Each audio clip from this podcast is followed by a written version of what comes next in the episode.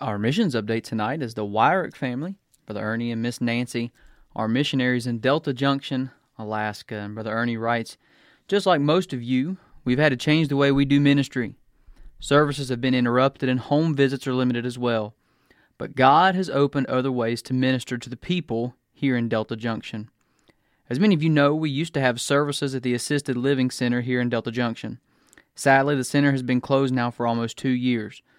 One of the ladies that prepared the meals for the residents worked almost every Sunday. She would sit in the kitchen and listen to my sermons. We would talk with her and give her a gospel lesson each week that she worked. After the center closed, we saw her occasionally around town. Last December, we met her at a hotel in Fairbanks the day before we flew to Cordova. She had recently been diagnosed with cancer and was beginning treatment. I prayed with her and talked with her about God and His love and care for her. While we were in Cordova, she had a fire and lost her home. We called her from Cordova and again we returned to Delta. A month ago, she lost her dad to a heart attack. She has been through so much and her battles continue. Two weeks ago, she called to share her burden regarding family problems. I talked with her and she allowed me to pray with her. I have written all this to tell of God's grace, His mercy, and His wonderful love. On the Friday before Easter, she called me again. When I asked her how I could help her, she said, I need to be saved. What a privilege it was to lead her to the Lord. That afternoon, I took her a Bible and some other materials to help her get started in her walk with God. Nancy has been in contact with her, and we are planning to work with her more when Nancy returns from visiting her parents in North Carolina. Our contact will be limited for a while due to her cancer treatment, her weakened immune system, and the social distancing mandates, so please keep her in your prayers as she starts her new life with Christ. Nancy and I are grateful for all your prayers and support. We do not take it for granted because we know many of you are struggling financially as well.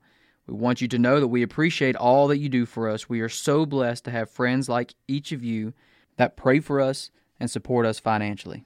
Your missionaries, Ernie and Nancy Wyrick. Well, good evening, church, and we welcome you back to tonight's Wednesday night Bible study. And we thank you so much for participating and being a part of this as we look into the Word of God together tonight. And we're going to jump right in that in just a moment.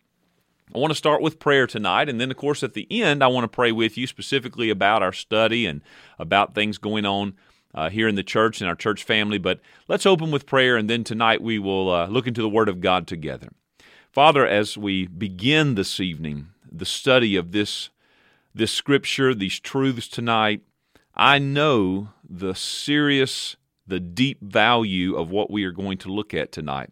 But I will admit, I will confess, I don't probably even begin to understand the depth of the importance of us coming to this and studying these thoughts and this topic tonight. But Lord, I believe you're going to do something to help each and every one of us. I know just preparing has already been an encouragement and a help to me. And uh, Lord, I pray that tonight, as we look into the Word of God together, as I share these things, that we'll just be honest from our hearts and uh, we'll just give you our full attention. Let you speak to us. Let you enter into us in our life, wherever we may be right now, whatever we may be dealing with, that we'll just open ourselves up to you, God, and the healing that you offer us. Lord, I love you tonight. I thank you for the Word of God, and I pray that you would guide me in the teaching this evening and your people in the listening. And I ask it all in Christ's name. Amen. All right. We're going to open our Bibles. First of all, I want to read a passage of Scripture, and you can mark this passage, or we'll be coming back to it. But it's uh, Psalm 31. I'd like to look at Psalm 31 with you tonight. Psalm 31. And I'm going to read just the first 10 verses of this psalm. It says, In thee, O Lord, do I put my trust. Let me never be ashamed. Deliver me in thy righteousness. Bow down thine ear to me. Deliver me speedily. Be thou my strong rock, for an house of defense to save me. For thou art my rock and my fortress. Therefore, for thy name's sake, lead me and guide me. Pull me out of the net that they have laid privately for me, for thou art my strength. Into thine hand I commit my spirit. Thou hast redeemed me, O Lord God of truth. I have hated them that regard lying vanities, but I trust in the Lord. I will be glad and rejoice in thy mercy, for thou hast considered my trouble. Thou hast known my soul in adversities, and hast not shut me up into the hand of the enemy. Thou hast set my feet in a large room. Have mercy upon me, O Lord, for I am in trouble. Mine eye is consumed with grief, yea, my soul and my belly. For my life is spent with grief, and my years with sighing. My strength faileth because of mine iniquity, and my bones are consumed. Now, you may not be able to put a finger on it, as they say, um, that thing that you've been feeling lately. You know, way down deep inside. It uh, it seems familiar, but maybe it's just not quite clear right now. But I think it's fair to say that everyone you know is feeling at least a touch of that same deep emotion lately. There's a name for it. Sometimes it's obvious when it comes, and everyone around you will see it when it's in you. And then there are other times it's more obscure. I think it masquerades as something else, and that's almost the more dangerous place because when we can't identify the trouble, well, then it's awfully hard to receive the remedy. Now, what am I talking about? Well, over the past few weeks, I have sensed it. It's in the air, and I think you have too. When I talk to people and when I sort through my own heart, when I just take a serious look at all the effects of this virus pandemic and how it is, even to this day, I mean, literally today, bringing some more concerns and worries about not only what's happening now, what has happened, but what's going to happen in the future, even weeks from now, months from now. Here lately, they've talked a lot about second and third waves of the virus. So, uncertainty is a part of this thing I'm talking about. You know, um, I was out mowing my yard a couple of weeks ago, and it became it has become a custom for me. Uh, when I'm mowing, I like to listen to some podcasts that I enjoy. Let's just say it that way. Well, one of those had a quote bonus episode that they were offering, and the title of it caught my eye. And this is what it said How the stages of grief explain what you're feeling during the pandemic. Now, I tell you, given everything that I've been studying, all the things that the Lord has been leading me to preach on and to teach on over these last several weeks, and even into you know the first of the year, going back January, and uh, it's been heavily themed around the idea of recovery of our heart for God. Well, I'm telling you, I had to turn that episode of a podcast on and listen to it because you know I knew that I needed to hear what they were going to say. Well, anyway, listening to Dr. Kessler, I recognized truth in what he was saying that people are really experiencing this to some degree. I mean, everyone is. I don't care who you are, I don't care how well you think you've got it going and how well things are together in your life and you know some people definitely are uh, experiencing more than others but everybody's been touched by this thing of grief and i believe god would have us name this call it out, and figure out how we're to deal with it and what is the purpose behind it. Now, if you'll hang with me for a few moments tonight, I promise this is not going to be a psychology class. I don't even have any degrees or studies in that. We're, what we're going to study is God's Word. Uh, and God's Word uh, speaks to this thing of grief. But understand this your heart, your mind, your thoughts and feelings, feelings they are God given and you have been given positive and negative emotions. They are designed by God to help you navigate your way through life. So I'm encouraging you tonight. If you're already you're listening to this, you're thinking, what's preacher talking about? Where's this going? Remember, this is our Wednesday night Bible study. So we're going to slow down and we're going to look at a topical study tonight and begin maybe a couple of weeks of looking at this thing of grief. So don't brush it off as some emotional mumbo jumbo. Listen, God takes this thing very serious, as we're going to see in the scripture, and for our He takes it serious for our sake, for the wholeness of our souls. So I've read from, from Psalm 31, but I want to give you tonight a biblical example of what I'm talking about, this thing of grief. If you'll take your Bibles and turn to 1 Samuel chapter 1. 1 Samuel chapter 1. Now, David wrote Psalm 31. I'm going to come back to that in just a little bit. But here in uh, 1 Samuel chapter 1, we have the story of Hannah, the mother of Samuel. And of course, when this starts out, Hannah is not a mother. She's not had a child. And we're going to read these verses and uh, notice what's happening in Hannah's life. In verse number 1, it says, Now there was a certain man of Ramah Thaimthasim. Now, you can't say that very fast, but I think I did a fairly decent job, and if I didn't, maybe you wouldn't know anyway.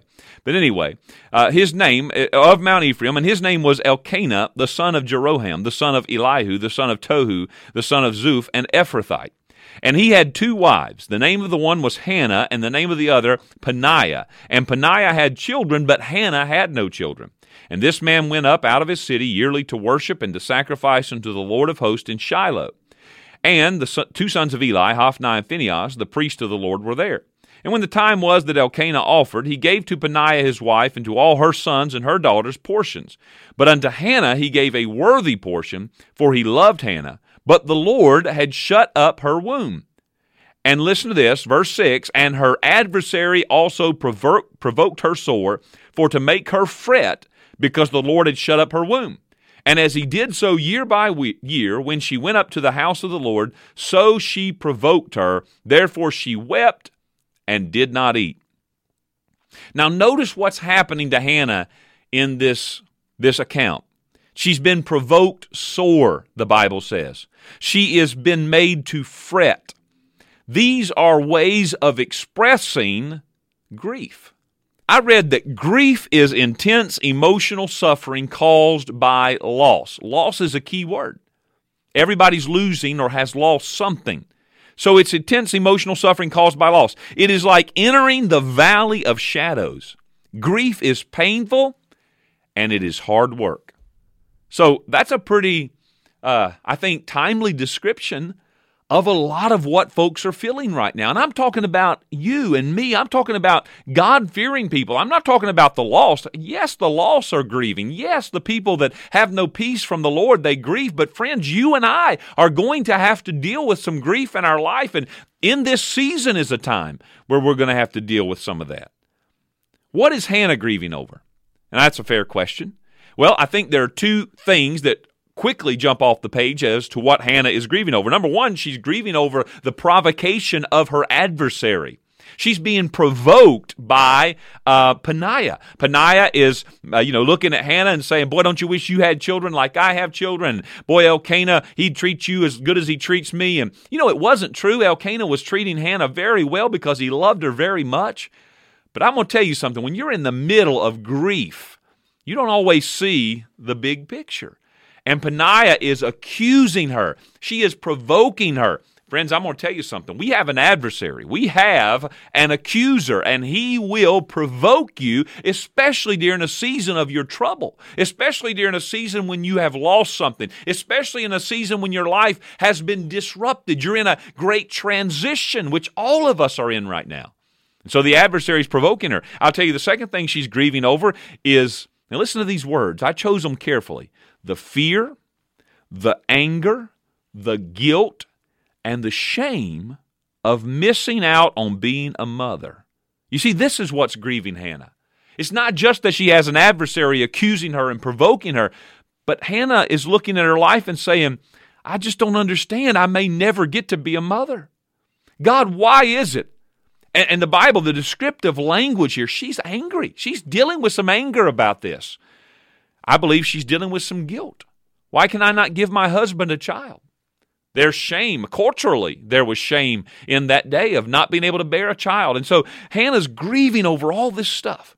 Look at how descriptive this thing is that Hannah's experiencing. This phrase, provoked sore, it means just that she's just being vexed. She's just being accused by her adversary. Kind of already dealt with that a little bit, but her soul, her inside, her being's being vexed. The word fret it literally means to be tumbled about. It's like being inside of a, you know, a, a, vehicle that's just rolling and man, you're just getting tossed all over the place, just getting beat up on the inside of that thing. Uh, Hannah is going to be asked the question, why is thy heart grieved? This is going to come up from Peninnah as uh, in verse number 8. He, he says, her husband, Hannah, why weepest thou? Why eatest thou not? Why is thy heart grieved? In this word grieved, it means to be broken up like a house in the middle of a tornado. And I'm telling you, she's experiencing this. And then she speaks herself when she's asked by Eli, "What is what? You know, are you drunk? What's wrong with you, woman?" And she says, "It's I'm, I'm not drunk. It's the bitterness of my soul." Again, that speaks directly to the anger that she was feeling on the inside. In other words, she's feeling a little chafed about this. She's disappointed. God, why are you not doing this for me? God, why are you allowing this to happen? Why are you allowing Peninnah to accuse me? Why are you allowing me to go through this sense of, of missing out on being a mother? It doesn't seem right. It doesn't seem fair. Well, listen, friends, everyone feels some loss in their life right now. I'm talking about today, right now. Now, granted, some losses have been greater than others. You know, the loss of a beloved neighbor to the virus is a really deep and painful loss. The loss of a vacation can be tough, but I think you get over that one a little bit easier. But this is the thing no grief, no matter how big or small it may seem, no matter what it may be coming from, no grief should be buried, should be swept under the rug, so to speak, and ignored. It needs to be dealt with, it needs to be wrestled with because grief has a purpose. And that's why I'm talking to you tonight and maybe in the next couple of weeks about grappling with grief. People are missing church fellowship. Some folks have lost their job or they've lost hours at their job. We're missing human interaction. Thank the Lord that you still, if you, you know, if you have your family in your home and you can, you can hug and you can interact there. But I know some of you, you're, you're single. Some of you, even couples that don't have children in your home right now and you're a little distance from family and friends. That's a loss. Again, we've talked about students missing graduation. Some have lost vacations that they had planned. And we know the world is changing. It's just like after 9 11. The thing is, we don't know what the new normal is going to look like. In fact, let me just say this the loss of normal itself can be grieving. The loss of what was our normal life, that standard that we expected. In other words, it's that feeling you get when the future is uncertain. And friends, we are in an uncertain time right now in a lot of ways. There's certainly, you know, you think about anticipatory grief. So a storm is coming. We hear the report, a storm's coming, but we don't know how bad it's going to be. And in our heart, we ask the question, well, how bad is this storm going to be? Your friend gets a bad diagnosis from the doctor. Man, is it life threatening? What is it? Is it cancer? Even through the course of a normal day, think about this how we experience this.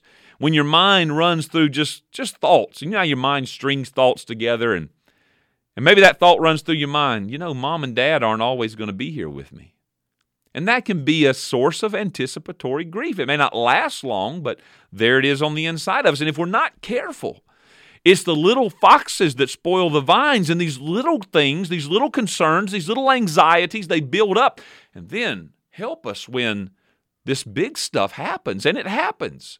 By the way, I want to say something to you whatever you're feeling, whatever sense of this grief that you're going through right now, it's not condemnation on you.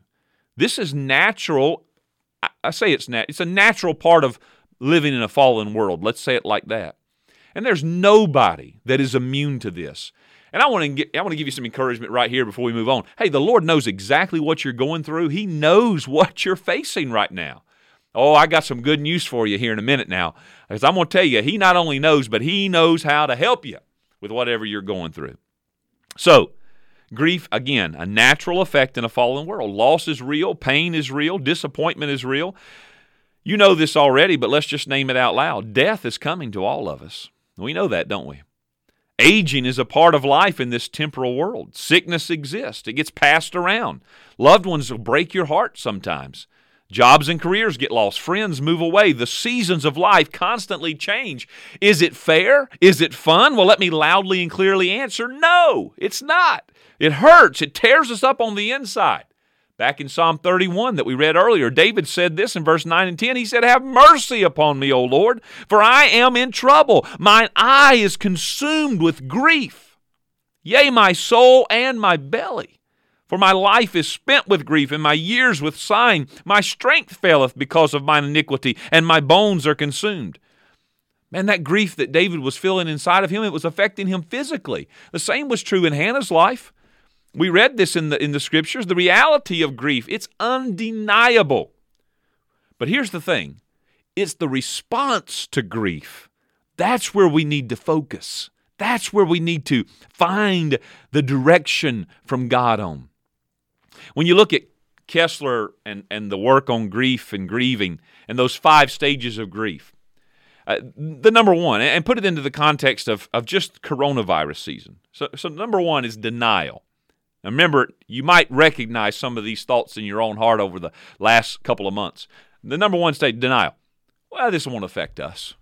It's, you know, I, I know it's happening over there, but it's not going to come here. Denial. Then the second stage that is listed is anger. By the way, let me interrupt this, this message to say anger and grief are very close kin. Throughout the Bible, as I've been studying on this, and, uh, and, and I just continue to be amazed at how much I'm seeing it as I'm prayerfully looking for it, but anger and grief go hand in hand. It is it, anger, grief, and loss. Those three seem to go together all the time. But anger's the second stage. Stay at home? You're kidding me. I got to stay at home? What? I can't go to fill in the blank, you know? Anger. The third stage is depression. Is this ever going to end? My goodness, how long are we going to have to go through this? Are we ever going to get our life back? And then the, the fourth stage is bargaining. Okay, okay. So if I stay at home, if I practice, practice social distancing for two or three weeks, everything's going to be all right, right? And then the fifth one is acceptance. Acceptance. That's where you come to this point of saying, you know what? This thing is real. This thing is happening. And we need to figure out how to deal with it. I remember in, I think, and not, I mean, look, I'm, being a little funny about that. And uh, I know when you're going through serious, deep, hard grief, not a lot of funny about any of that. But I remember the first couple of weeks of March when this started getting talked about in our area and the possibility of, you know, not being able to meet at church and all that. I mean, I think I went through all five of those thoughts, you know, inside of a week. And I remember it was on March the 16th, the day after our last time we had church together. We had it on March 15th. And that next day, when the president and the vice president got up and they made their presentation and I called on all of our country to come together and try to slow the spread of the virus. I think that's when the well, I not think I know that's when acceptance sunk in. And I said, you know what, this thing is actually happening. We're going to have to figure out what we're going to do about it. You know, all of that makes sense to us, I think, because we've been through it. If you've lived very long in this life, you've you've had an occasion to experience grief in this way. This isn't the first time. You've had enough trouble, enough loss, enough pain to know what all those stages are like. But here's the thing every one of us can get through grief and get through those stages. But what we need is not just to get through that, but we need to come out on the other side of it thriving in our walk with God and in our, our closeness to God and our love of God and one another. It's about finding some meaning in all of this. And, you know, I don't mean by that that we'll ever come to fully understand the reason something happens in our life. Right now, you're thinking about something you've gone through, maybe in the last year, maybe in the last couple of years, maybe something that happened months, years, you know, years ago. But I don't, I'm not saying we'll ever get the meaning per se in the sense that we'll fully understand the reasons thing, things happen. But I think it means that we decide that there is a meaning that can come from everything that happens. We may not understand all the reasons, but we can understand what God is trying to accomplish in it. I remind you of Ecclesiastes chapter 3 again in verse number 1 that says, To everything there is a season and a time to every purpose under the heaven. Now, as I said, I'm not teaching a psychology class tonight. Dr. Kessler has some good and helpful information. But tonight I want to tell you that there is one, capital O, there is one who is a far greater authority, a far greater expert on the subject of grief than anyone else.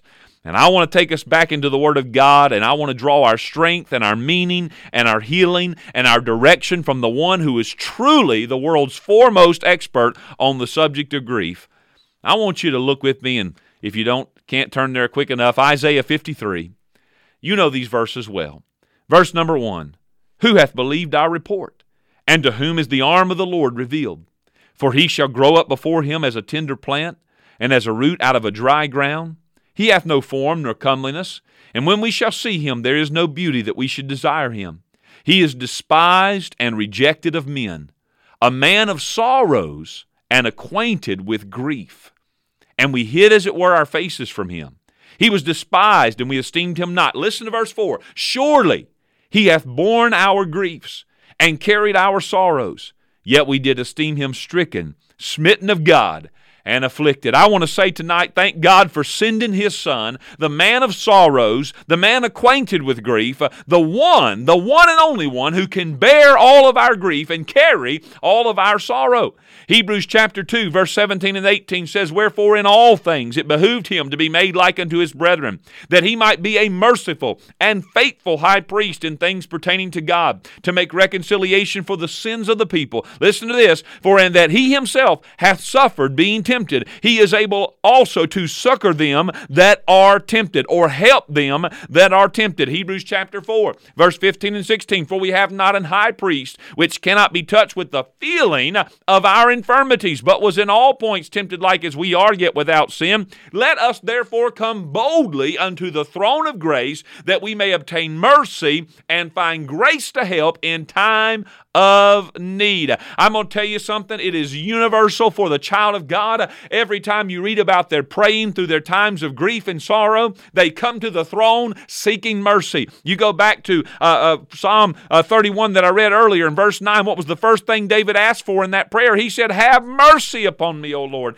And I'm glad to report to you tonight that no matter what you're going through, no matter what loss, no matter what grief, no matter what sorrow, there's good news tonight. We may have to wait until the sweet by and by to get the full understanding of it. But, friends, we can have some answers now. And more than that, we can have some help now. And there is a place that we can go to to find grace that we need for the hour that we're in. I'm glad we have one who knows, who's borne our sorrows. He's acquainted with grief, friends. Now, I don't care what grief it is. You know, whatever you've experienced, he's felt it. He's been down that road. And he sure brought a whole heap of people down that road ahead of us. You know, it helps us to be reminded that the Lord Jesus went through some things. He endured some things. He overcame the greatest grief that anyone ever experienced. You know, just connecting with us, and there are a lot of places in the Bible we could find this that Jesus experienced grief and loss, but you know, you all know John 11 35. When Lazarus had died and Jesus comes to the tomb and the people are weeping and Mary and Martha's heart are broken and Jesus sees that everyone is in despair, and the Bible says Jesus wept. He felt grief during that time. When he was entering Jerusalem on Palm Sunday, you know, just to see the heart of Jesus.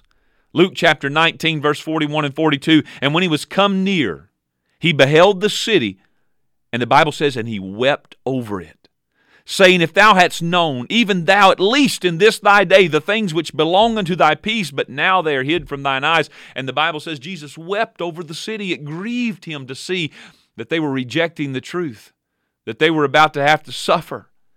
And then, of course, in the Garden of Gethsemane. Mark chapter 14 tells us in verse 32 they came to a place which was named Gethsemane, and he saith to his disciples, Set ye here while I shall pray. And he taketh with him Peter and James and John, and began to be sore amazed, and to be very heavy. And he saith unto them, My soul is exceeding sorrowful unto death. Tarry ye here and watch. And he went forward a little and fell on the ground, and prayed that if it were possible, the hour might pass from him. And he said, Abba, Father, all things are possible unto thee. Take away this cup from me. Nevertheless, not what I will, but what thou wilt. Amen. And the Bible tells us in Luke 22 and verse 44 that as he was in that garden praying in Gethsemane, it says, And being in an agony, he prayed more earnestly, and his sweat as, was as it were great drops of blood falling to the ground. Oh, friends, we you know he's the man of sorrows and acquainted with griefs. And surely he hath borne our griefs and carried our sorrows. Boy, I thank the Lord tonight. Of course, the agony of the cross the suffering of hell, the immeasurable grief of bearing the sins of the world, also that you and I could find meaning, meaning in our times of grief. You see, the reality of grief is universal, but friends, the response to grief is determined by whether or not you have this certain anchor of the soul. Hebrews chapter 6, verse 18 and 20. That by two immutable things, in which it was impossible for God to lie, we might have a strong consolation who have fled for refuge to lay hold upon the hope set before us, which hope we have as an anchor of the soul, both sure and steadfast, and which entereth into that within the veil. Whether the forerunner for us entered even Jesus, made an high priest forever after the order of Melchizedek, I'm saying to you, friends, hope is the great antidote for grief in your life. You know what God is doing in times of grief? He is calling us back to that anchor, that steadfast, that sure anchor that we need to latch on to. We need to find the anchor in the shadows. Come back to Psalm 31 and verse 10. David said, For my life is spent with grief, and my years with sighing. My strength faileth because of mine iniquity, and my bones are consumed. He's talking about great grief. But I want you to listen to how it all ends. I'm going to pick up the reading in verse 14. Now listen to it, listen to it. But I trusted in thee, O Lord. I said, Thou art my God. Boy, ain't that good tonight. Verse 15 My times are in thy hand. I'm trusting you. Deliver me from the hand of mine enemies and from them that persecute me. Make thy face to shine upon thy servant. Save me for thy mercy's sake. Let me not be ashamed, O Lord, for I have called upon thee. Let the wicked be ashamed, and let them be silent in the grave. Let the lying lips be put to silence, which speak grievous things proudly and contemptuously against the righteous. Oh, how great is thy goodness, which thou hast laid up for them that fear thee, which thou hast wrought for them that trust in thee before the sons of men. Thou shalt hide them in the secret of thy presence from the pride of man. Thou shalt keep them secretly in a pavilion from the strife of tongues. Blessed be the Lord, for he hath showed me his marvelous kindness in a strong city. For I said in my haste, I am cut off from before thine eyes. Nevertheless, thou heardest the voice of my supplications when I cried unto thee. O love the Lord, all ye his saints, for the Lord preserveth the faithful and plentifully rewardeth the proud doer. Now listen to how he ends. He says, Be of good courage, and he shall strengthen your heart, all ye that hope in the Lord. Oh my, oh my. I'm going to tell you what God is drawing us to in this time that we're in, in the grief that we grow through, go through. He is drawing us to hope. Come back, come back one last time to 1 Samuel. I want to bring it to a close tonight here with Hannah again. 1 Samuel chapter 1. It's time for Elkanah to go up to Shiloh and offer to the Lord, and Hannah's still in great distress, but I want you to see how she handles it. Then said Elkanah, her husband, to her, Hannah, why weepest thou? Why eatest thou not, and why is thy heart grieved? Am I not better to thee than ten sons? I want you to notice, I'm going to just point it out as I read what Hannah does in her time of grief. And the first thing I want you to see is she receives some encouragement from her husband. Now, I want to add to that, it might be a little bit of a feeble encouragement because I, here's the thing about it when someone's going through great grief and loss, it's not the best thing to come to them and say, "Ah, oh, but just just just look at all that you still have." I mean, just look at how good you've got it. You sometimes sometimes what we're doing is we're messing up and we're trying to convince them not to go through grief. And we need to go through grief. Grief is taking us somewhere. And, and watch, you're going to see it. But at least, at least Elkanah offers Hannah a little bit of encouragement, and she receives that because in verse 9 it says, So Hannah rose up after they had eaten in Shiloh. So she had not been eating, she had not been drinking, she had been fasting and weeping, but now because Elkanah has showed her some consideration, she, apparently she eats. And it says, And after she had eaten, after they had drunk, now Eli the priest sat upon a seat in the post of the temple of the Lord. And notice this and she was in bitterness of soul and prayed unto the Lord and wept sore. You know what she did? Hannah took her grief to the Lord in prayer. Friends, whatever it is that you're experiencing during this time, whatever it is you feel like you've lost or that you're missing out on, or whatever it is you're afraid of, the anxiety that may be in your heart, the uncertainties that are out there, look, do like Hannah, take that grief to the Lord in prayer. And, and she just poured her heart out to the Lord as it's described here. Uh, you know, if you read on down, it talks about that Eli's watching her and how she's moving her lips, but he doesn't hear a voice and he thinks she's drunk. I mean, she is in such prayer. It's very physical. Pour your heart out to the Lord, friends. Take that grief to the Lord in prayer. But then I notice this she vows a vow to God. She says, God, if you will answer my prayer and give me help, I will honor you. Look at what she says. She vowed a vow in verse 11 and said, O Lord of hosts, if thou wilt indeed look on the affliction of thine handmaid and remember me, and not forget thine handmaid, but will give unto thine handmaid a man child, then I will give him unto the Lord all the days of his life, and there shall no razor come upon his head. She says, Lord, I just I'm making you a vow. If you will help me, if you will heal me in my pain, in my grief, in my sorrow, God, if you will come and help me, I will honor you. You know what? If we mean that in our heart, we're bringing our grief to the Lord. You know, God will receive that. He will. God will honor you if you'll honor him. That's a Bible promise. And then the last thing that happens, notice this, and I'm, I'm going to skip a few verses. Eli comes and he says, Woman, what's wrong with you? You drunk? And she says, I'm not drunk. I'm just in bitterness of soul. And, and she says, I'm just making, verse 16, I'm just making my complaint. and grief and, and bringing it to the Lord. And she tells Eli uh, that, that, you know, I'm just here to pray. I'm just here to pour my heart out to God. I don't know if she told Eli exactly what she was praying about. I don't know. But notice what happens in verse 17. Then Eli answered and said, Go in peace, and the God of Israel grant thee thy petition that thou, sh- that thou hast asked of him. And she said, Let thine handmaid find grace in thy sight. So the woman went her way and did eat, and her countenance was no more sad. What happened? What happened? She accepted the blessing, and she leaves that place filled with hope. Hope.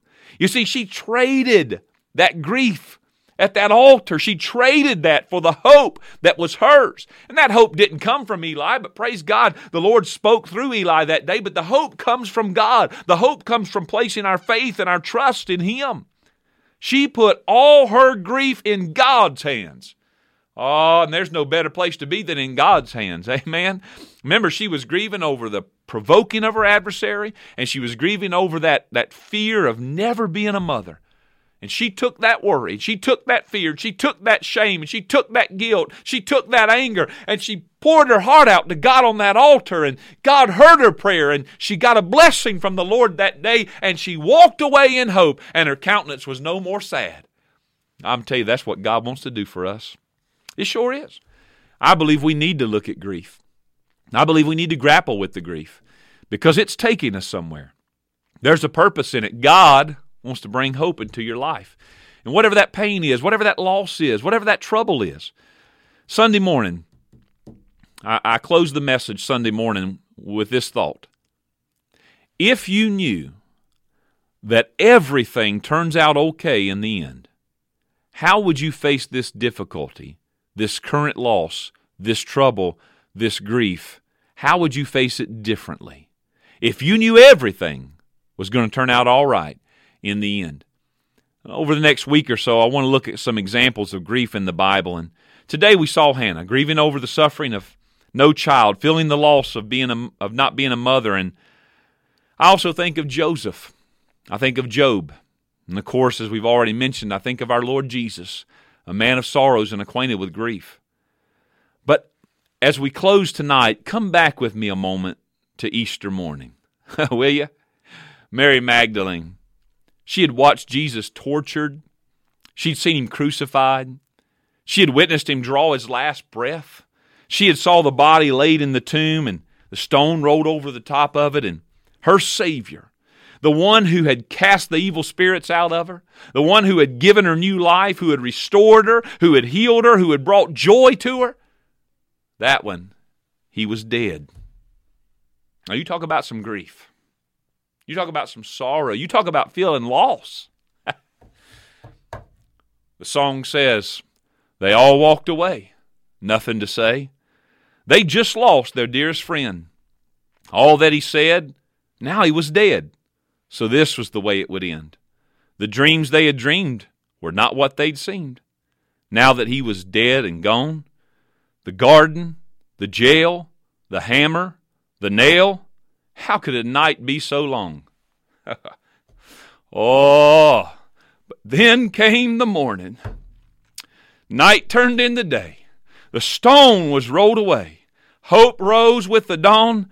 Then came the morning. Shadows vanished before the sun. Death had lost and life had won, for the morning had come. How do you think Mary felt that morning when she heard him say, Mary. oh, friends, I had this thought this morning. Lord Jesus, if you can walk out of that grave, if you can walk out of that tomb alive, you can do anything. And God, we're looking for the morning. Lord, we're looking for the morning. We're looking for the relief. We're trusting. We're, we're our hearts are desiring to be filled with hope. Praise God, we can have it tonight. I got good news for you, Christian. Oh, the morning is coming, and everything turns out spectacularly well. We try so hard to hang on to this world, don't we? This season of loss reminds us that it's okay. It's okay to relax our grip on this world. We're anchored in with a living hope, in a living Savior. And He's coming again. And He's given us a promise. What is it? God shall wipe away all tears from their eyes. There shall be no more death, neither sorrow nor crying, neither shall there be any more pain, for the former things are passed away. And he that sat upon the throne said, Behold, I make all things new. Oh, friends, I want to stop right here tonight. And as I get ready to have a prayer time, a closing prayer time, here's the thoughts I want to ask you to think on as we pray. I want you to be honest tonight. As you sit there this evening in your home, and I know you're surrounded maybe by family, maybe you're alone, but the Lord's with us. And I want you to be honest tonight. What are you grieving right now? Seriously, what are you grieving right now? Now, again, I could go through a list of things, but the Holy Spirit knows how to point out, put His finger on what it is that you're grieving over. I want you to be able to identify that because here's the next thing we got to be honest and ask the question what am I grieving over? But then we've got to be able to bring that thing to the Lord, just like Hannah did, just like David did. And we got to bring it to the Lord in prayer, just pouring our heart out to Him. Why? So that we can anchor into the hope. That's what we're after tonight. That's what we're after. More on that anchoring in the hope next time. But let's bow our heads in prayer together. Father, oh Lord, I'm looking forward to the morning. I'm looking forward to uh, the morning, uh, the joy to come. I'm looking forward, Lord, for the the beauty to come, for the ashes. Lord, I'm looking forward to some understanding that we don't have right now. God, we wish we understood. We wish we understood all your thoughts. We wish we understood all your ways and your plans, but God, we don't. Sometimes, Lord, we just don't get it. Lord, I know that all of us tonight, as we pray together, I think if we're honest, we've identified something in our heart that we're grieving over right now. And some sometimes it's it's just just flat out just because of just loss in life. The death of a loved one. Lord, sometimes it's things like divorce, disease, and we don't understand all this and how it all happens. We don't understand why you would take a loved one from us sometimes. We don't understand why you would allow a pandemic to come into our world. Lord, what we do understand is where we want to stand tonight. And we understand, Lord Jesus, that you promised us, you promised us peace. And you told us not to let our heart be troubled, neither let it be afraid. God, we want to stand in that tonight, anchored our soul anchored in hope.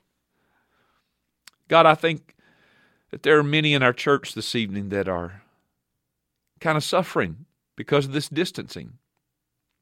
They haven't been able to come to church and they haven't been able to be surrounded by friends in the faith, family in the faith, and, and their hearts have taken a hit because of this. They're grieving over illness, they're grieving over physical weakness, God, we've got some dear and precious people in our church tonight that are suffering right now. Some of it's physical and some of it's emotional. God, all of it is grief. Lord, you're you're the you're the Jesus, you're the man of sorrows, acquainted with grief. And God, your word says that that Jesus came to bear our griefs, to carry our sorrows. Lord, if we could tonight, we just want to cast our care upon you. Help your people tonight. God, we sure love you. We sure thank you. It's times like these, Lord, that we need to stay closer, closer, more closer tethered, I guess, Lord, to that hope. And I know the season's tough, but God, I thank you for bringing us closer to you. Lord, Hear the prayers of your people tonight. I know there are many special requests. Our prayer list stays updated, and we think about those that are going through some things, some upcoming surgeries that are going to happen in the days and weeks ahead. And Lord, others that are facing uncertainty about their wellness. And God, we just bring our, our folks to you. We commit them all to you tonight. Take your word, do something great in our hearts this evening. And uh, thank you for the music. Thank you for the songs. Thank you for the promises. Thank you most of all for your love. In Jesus' name, amen.